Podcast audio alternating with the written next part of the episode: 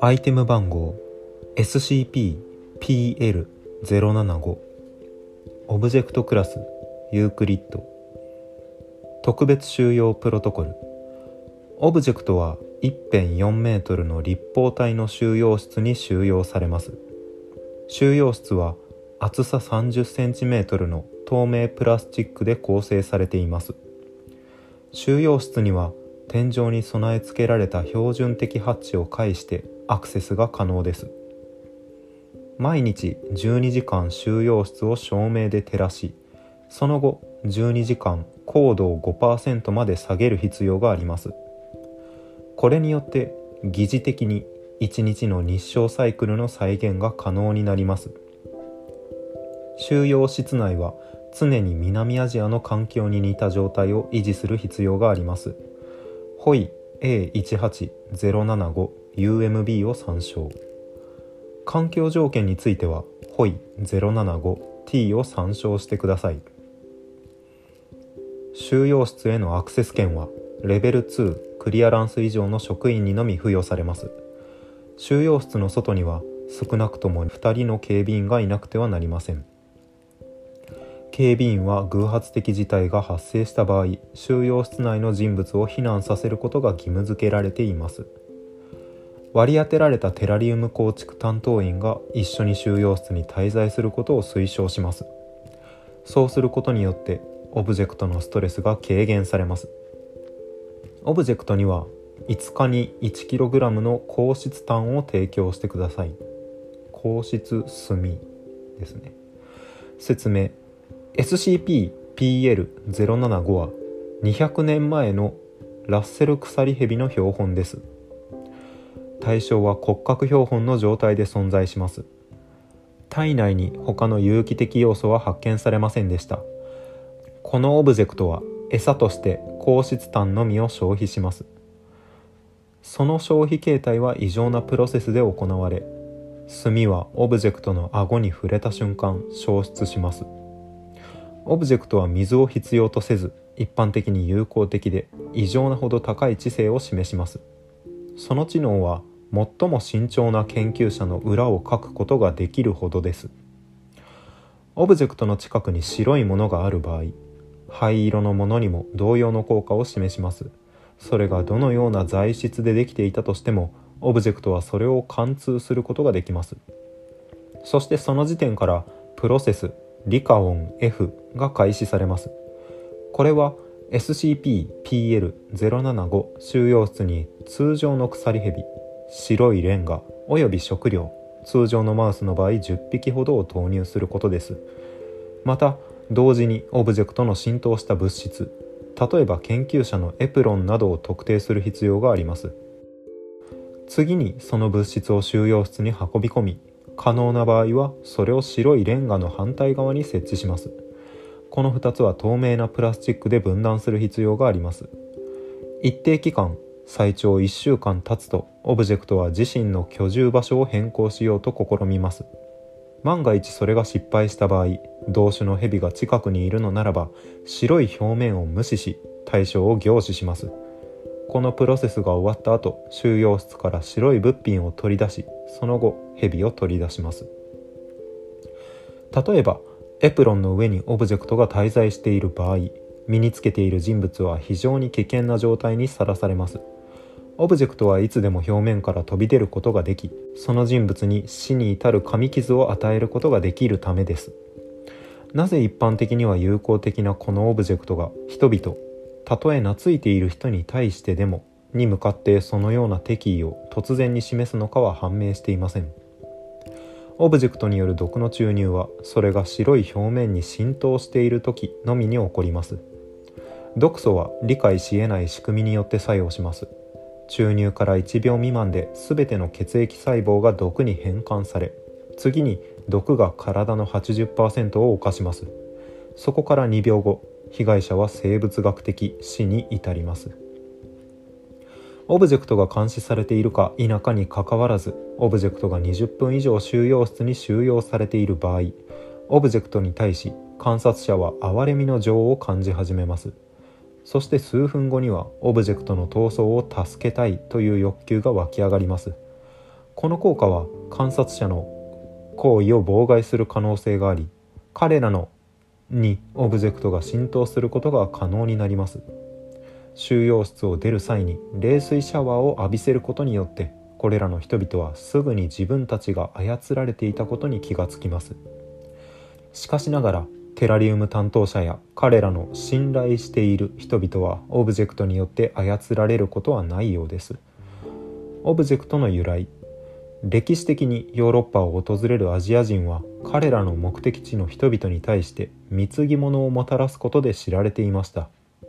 このゲストとホストの関係は重要なもので075はウィリアム・ウィルバーフォースがイギリスで奴隷制度を廃止したことに対する編集済みからの罰でした。当時ウィルバーフォースの助手は主に責任を意味する記号「担ぐ」という漢字一文字。の書かれたパッケージを開きこの蛇に噛まれました。長く苦しんだ後彼は彼の上司に蛇が呪いであると告げました。蛇は非常に残酷な扱いを受け生きたまま焼かれました。財団は自然史博物館での幽霊騒ぎに関する報告を受けこの問題に関心を抱きました。オブジェクトは財団の従業員に対する不幸な噛み傷による事故を経て収容されました。なぜこのオブジェクトがこの状態で生きているのかそれがどのようにして可能になっているのかは不明です。財団イギリス支部は当時編集済みの深刻な問題を抱えており結果このオブジェクトはポーランド支部に引き渡されました。蛇動物歴史死体毒性移動精神影響自立のタグがついています。注釈はなし。写真があります。壁を通った後の SCP-PL075 蛇の骨ですね。標本。ラッセル鎖蛇の標本。で硬質炭で読み方合ってるのかな？硬い炭。なを食べる。水を必要とせず有効的で高い知性を示す。オブジェクトの近くに白いものがある場合それを貫通することができる。貫通というよりは忍び込むになるのかな。あのヒーローアカデミアのあのあの子名前名前なんだっけ？うわーと忘れした。B クラスの1の B の黒に入り込める子。調べよう。気になるわ。ヒロアカ。あ黒色支配だ。確か。そうそうそう黒色支配くん。みたいな感じだと思うんですけど多分。白色とかそれに近い色。灰色のものにも同様の効果を示します。自身の標本骨の色に近いものにってことなのかな？に入る。そこは居住居住場所になるということかな？オブジェクトの浸透した物質。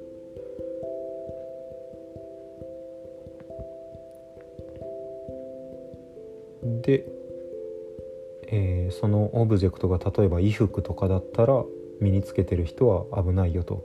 いつ噛んでくるか分かんないよという話ですね。毒を持っている。オブジェクトによる毒の注入は白い表面に浸透している時に起こる。時にのみ起こる。姿が見えているというかその白に入っていない時は大丈夫なんだな。噛まれても毒が入れられることはないということかな。オブジェクトが監視されているか否かにかかわらず20分以上収容室に収容されている場合哀れみの情を感じ始めます。これは第二能力みたいな感じですかね。で脱走を手伝わせようとさせてくる。冷水を浴びると気がつくからちょっと認識妨害というか精神影響レベルで言うと少なめ。弱めなんでしょうね。歴史的にヨーロッパを訪れるアジア人は目的地の人々に対して貢ぎ物をもたらすことで知られていた。このゲストはアジア人ですね。ヨーロッパを訪れるアジア人。そしてホストはヨーロッパ人の方々ってことかな。ゲストとホストの関係は重要なものでこのオブジェクトはウィリアム・ウィルバーホースがイギリスで奴隷制度を廃止したことに対する編集済みからの罰でした。お礼じゃないんだな。ってことは奴隷制度を刊行していた側に与えられたもの。当時ウィルバーフォースの助手は主に責任を意味する記号の書かれたパッケージを開きこの蛇に噛まれました。このパッケージの中にこいつがいたってことかな。彼は彼の上司にこの蛇は呪いであると告げました。蛇は非常に残酷な扱いを受け生きたまま焼かれました。あ違う。これはオブジェクトじゃないな。生きたまま焼かれました。財団は自然史博物館での幽霊騒ぎに関する報告を受けこの問題に関心を抱きました。生きたまま焼かれああいやでもそうか。なぜこのオブジェクトがこの状態で生きているのか。ヘビは非常に残酷な扱いを受ける。この一番初め罪とか責任とかで出てきたヘビと実際のこの SCP オブジェクトのヘビの多分同一人ヘビなんですよね。あ違う。同一ヘビ物同一動物でいいや。がそのもともと骨じゃない普通のヘビだったのかもうこの初めから責任罪罰の時からこの骨のヘビの状態だったのかっていうのがちょっと計り知れないですねこれ。ここだと。長く苦しんだ後呪いであると告げました。蛇は非常に残酷な扱いを受け生きたまま焼かれました。この生きたまま焼かれましたっていうのがその生物学的というか見た目的な意味での肉がある筋肉がある皮があるっていう状態の蛇の生きたままなのか動いている意思を持っていると見られる生きたままなのかによってちょっと認識が変わってくるんですけど自然史博物館での幽霊騒ぎ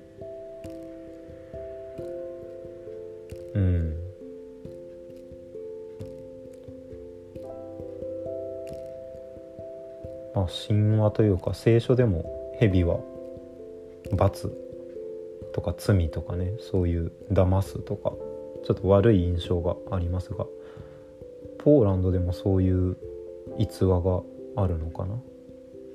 ということでポーランドの SCP オブジェクトでした。ポーランド支部のね。ではまた次回お疲れ様です。